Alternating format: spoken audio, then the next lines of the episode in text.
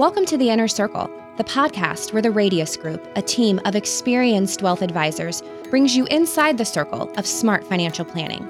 With a network of industry experts, the Radius Group discusses the latest trends while sharing timeless wealth management techniques. So, whether you're looking to optimize your portfolio, minimize taxes, or plan for your future, the Inner Circle is here to provide exclusive and valuable insights. Our guest today is Matt Elsasser. Matt is a senior tax manager with RSM. He is not affiliated with UBS Financial Services, and his views are his own. Hello, everyone, and welcome back to the Inner Circle. I'm Blair Cornell, Managing Director and Private Wealth Advisor with the Radius Group in Miamisburg, Ohio. And today we're delving deep into the world of taxes with a special business focused episode.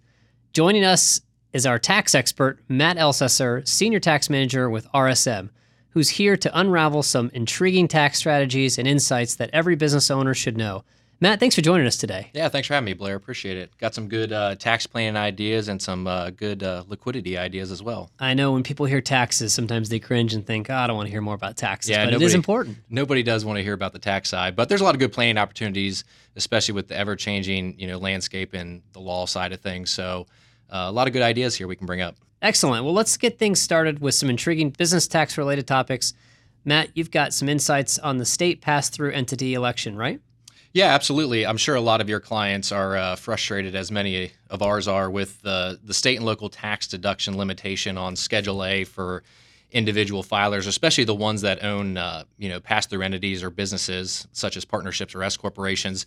So essentially, what a lot of states have been doing is something called a SALT workaround, where basically they're implementing new tax legislation which allows businesses to file at the entity level, which provides the owners um, a deduction for income taxes at the corporate or the pass through level and allows them to, to essentially get the benefit of that deduction versus kind of missing out on that limitation on their individual return. So just just at a high level, a good way to think about it is right if you if you're an entity that files in multiple states and you pay taxes you're you're an Ohio resident and you pay taxes in those states as a non-resident. A lot of times, those taxes pre- in previous years, you'd be able to get a deduction for that on your Schedule A on your individual return. When they passed the TCJA in 2016, that limitation went to $10,000. So nobody really got the benefit anymore. So what the states are doing now is they're allowing this tax to be paid at the entity level, and what that does is the the business gets the deduction now and passes through that that deduction to the owners via their K1. So essentially, it creates a 30 cents on the dollar savings for for individual filers now. So it's a great opportunity and a good uh, cash flow savings from a tax perspective. Interesting. That's definitely the that's quite the strategy, isn't it? It's uh, can definitely help a lot of way in a lot yeah, of ways. Yeah, it absolutely can. And um, another good point: if you're an Ohio shareholder or, or, partner, Ohio just recently changed their law to allow this credit for for the same mechanism in other states to be taken on your Ohio return. So previously, if you elected to do this in a different state. Um, Ohio wouldn't allow you that credit to reduce your Ohio taxes for taxes paid to a different state. But essentially now they changed that through a recent Senate bill, and uh, you know individual filers can benefit from from that election in other states as well, not just Ohio. Okay, interesting. So another business topic that we've kind of had on our radar is around Section 174 and research and development capitalization. Can you help break that down for us and maybe explain that? Yeah, absolutely. Section 174 is uh, it, it, definitely was a hot topic in uh, the 2022 filing season and continues to be it, it popped up kind of off the radar a little bit. This was a provision in the Trump Tax Act in 2016. And it essentially, the way I look at it was, it was basically something to make the math work to get all the tax cuts that he wanted. And by no means it was a it wasn't a provision that anybody wanted to stick around on either side of the aisle at the end of the day. But essentially, what it does is now it requires companies that are engaged in R and D level activities to now capitalize and amortize those costs versus in the past what you historically have done is you would just take those deductions regularly through your tax return and, and it would just be an immediate expense. So it, it is very detrimental to clients and it did pop up kind of off the radar this year a little bit. Everyone was expecting you know congress to, to pass legislation to basically reverse it back to what it was. But as you can imagine with the with the with the, everything being split in washington nothing happened with it unfortunately. So That's in, that's really interesting. Is there any more insight on that? I know that you can probably go on for a long time about that, can't you? Yeah, the most interesting part really is that the R&D credit itself actually didn't change the way it's calculated and the way you receive that credit. The, the problem is the the detriment of having to add back the level of expense you have to far outweighs the credit that's being generated by taxpayers these days. Okay. So it, it's pretty unfortunate, and it's a very broad-reaching provision. So the R&D credit typically is very specific on what costs are included in it, such as wages, supplies, materials, things like that. This is a much broader reaching provision, so it makes you bring in other costs such as rent, utilities, employee benefits, and things like that. So it has been a very detrimental provision, unfortunately, and and costs taxpayers quite a bit of cash out of pocket. You know, we're hearing a lot about it from from Congress still, and it's still out there as potentially being reversed in, in the in the near term. But at the same time, it's still kind of just a political football out there on both sides of the aisle, depending on who wants what uh, provision to change. Yeah. Okay. Well, there's there's so many tax credits out there, and you can try to take Yeah. advantage of it. It's hard to track them all down and remember them all, That's isn't right. there? Uh, well, let's talk about another tax credit. Let's let's move forward and maybe move to the employee retention tax credit. Can you tell us a little bit more about that? Yeah, I'm sure most of our business owners are familiar with the employee retention tax credit. This kind of came into play during the CARES Act at, at the peak of COVID, and it was a it was a very favorable provision to employers. It essentially it's a refundable payroll tax credit. I'm sure most of your listeners are going to hear those boutique firms out there on the radio and television talking about, you know, if you were impacted by COVID, you can get twenty six thousand dollars an employee. So it, it's very beneficial, but you know, I would say, you know, our business owners need to be aware of the credit, but also be cautious of these other firms kind of calling and, and making it. They're basically over promising um, when a lot of times they don't even qualify. It's a very complicated credit. But good news is the credit's still available. So that credit spanned over the 2020 tax year and the 2021 tax year. So for the 2020 year, you can amend those payroll filings until the 2024 calendar year. And for 2021, you can amend those payroll filings through the 2025 calendar year. So essentially, what it was, just to kind of break it down a little bit, in 2020, you could get a maximum $5,000 credit per employee for the entire year. So the credit itself lasted the entire calendar year over all four quarters. And there were a couple a couple provisions you had to meet in order to generate the credit. So you either had to have a certain drop in revenue percentage or you had to been shut down due to a government order. Okay. And, and a lot of times, the, the you know, depending on the business, COVID was very detrimental, in the revenue drop was pretty easy to meet. But the government order is much more subjective, so there's a lot of things you have to go through and hoops you have to jump through to make sure you qualify. And a lot of times, we just kind of leaned on the government order of the state itself, which you can find online pretty easily. And then in 2021, this is where the cash flow really benefit comes into play. They changed it where it's a maximum of a $7,000 credit per employee per quarter. So you get to the you get to the $26,000 benefit that you hear a lot by adding the $7,000 per quarter in 21 plus the $5,000 benefit for 2020. So that's where you're hearing the $26,000 from. 2021 you could only go from quarter 1 through quarter 3 and there was the same rules essentially drop in revenue or uh, government order. So Oh, that's good to know. That's I appreciate the heads up on that. I'm sure our listeners will appreciate, especially the business owners that are listening, that um, it can get confusing quickly.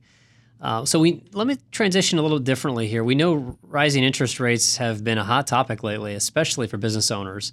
Can you share some insights on Section 266 and interest rate capitalization, kind of how that works? Yeah, this is a really interesting provision, actually. So, the Section 266 interest capitalization provision has actually been in existence, I think, since 1986. It's been out Oh, there for a very long time. It's just not been a leveraged provision by the majority of taxpayers. A lot of times we saw it in the real estate space, but historically, with our typical business clients, you, you would not see this kind of come into play. And, and the big thing that's kind of making this come into play right now is the Section 163J interest expense limitations, yet another provision in the Trump Tax Act where essentially you're limited to 30% of your adjusted taxable income, and that's the maximum interest expense you can take from a business perspective. So we have a ton of businesses that are very profitable from an EBITDA perspective, but at the end of the day, they're very, you know, inquisitive and they're leveraged, you know, to add on to the business and generate value. So a lot of times they have significant interest expense. And obviously with the rising interest rate environment we're all in right now, it's hitting people very hard, you know, leveraging debt in the business space. So essentially what this provision does is it allows you to capitalize your regular business interest expense to a different asset essentially to the business. So think of inventory or fixed assets. So instead of deducting your interest expense as a normal business interest expense, what this allows you to do is reclassify it to a different asset class. So think of inventory. If you capitalize your interest to inventory, it allows you to take that deduction as you turn your inventory and sell it. If you capitalize it to fixed assets, it allows you to take that deduction as you depreciate or amortize that asset. So it's a very it's a very great planning tool and I will say it's a very specific set of facts that you have to essentially meet to basically utilize this provision. It's not a one size fits all by any means. But if you have any business owners that are, you know, highly highly inquisitive and, and adding on to their business by acquisitions of other companies, so they're leveraging debt to do this, it, it's a great tool to look at and make sure you're getting the biggest benefit you can from an interest expense perspective. And I'm sure you have a lot of conversations, Blair, with your clients about liquidity in general right now and just cash flow savings with just the volatility of the market.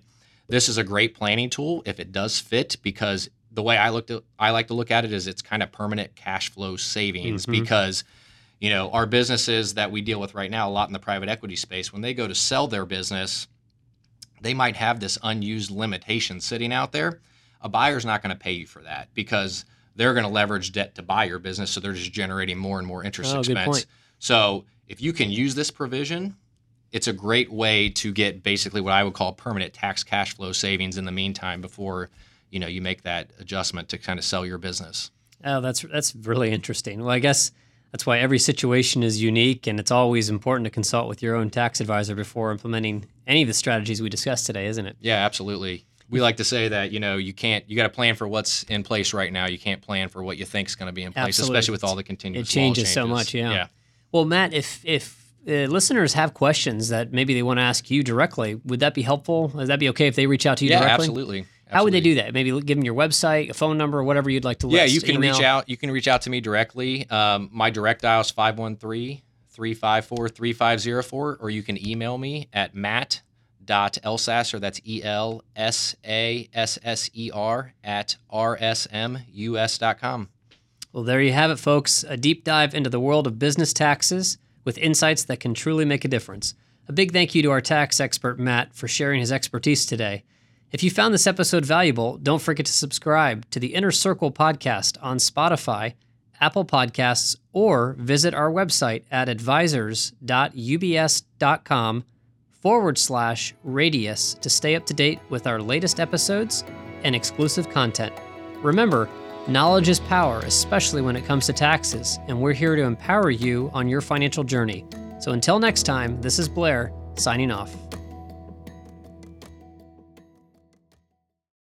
Today's episode features financial advisors with UBS Financial Services Incorporated, a subsidiary of UBS Group AG, member FINRA, SIPC, located at 3601 Rigby Road, Miamisburg, Ohio, and can be reached at radiusgroup at ubs.com. This podcast is presented for informational purposes only and should not be relied upon as investment advice or the basis for making any investment decisions. It does not constitute an offer to sell or a solicitation of an offer to buy any specific product or service. UBS does not provide legal or tax advice, and we would recommend listeners to obtain appropriate independent professional advice. Some of the views and opinions expressed may not be those of UBS Group AG or its affiliates. UBS Financial Services Incorporated offers investment advisory services in its capacity as an SEC registered registered investment advisor, and brokerage services in its capacity as an SEC registered broker dealer. These services are separate and distinct, differ in material ways, and are governed by different laws and separate arrangements. It is important that you understand the ways in which we conduct business and that you carefully read the agreements and disclosures that we provide about the products or services we offer. For more information, please review client relationship summary provided at ubs.com forward slash relationship summary.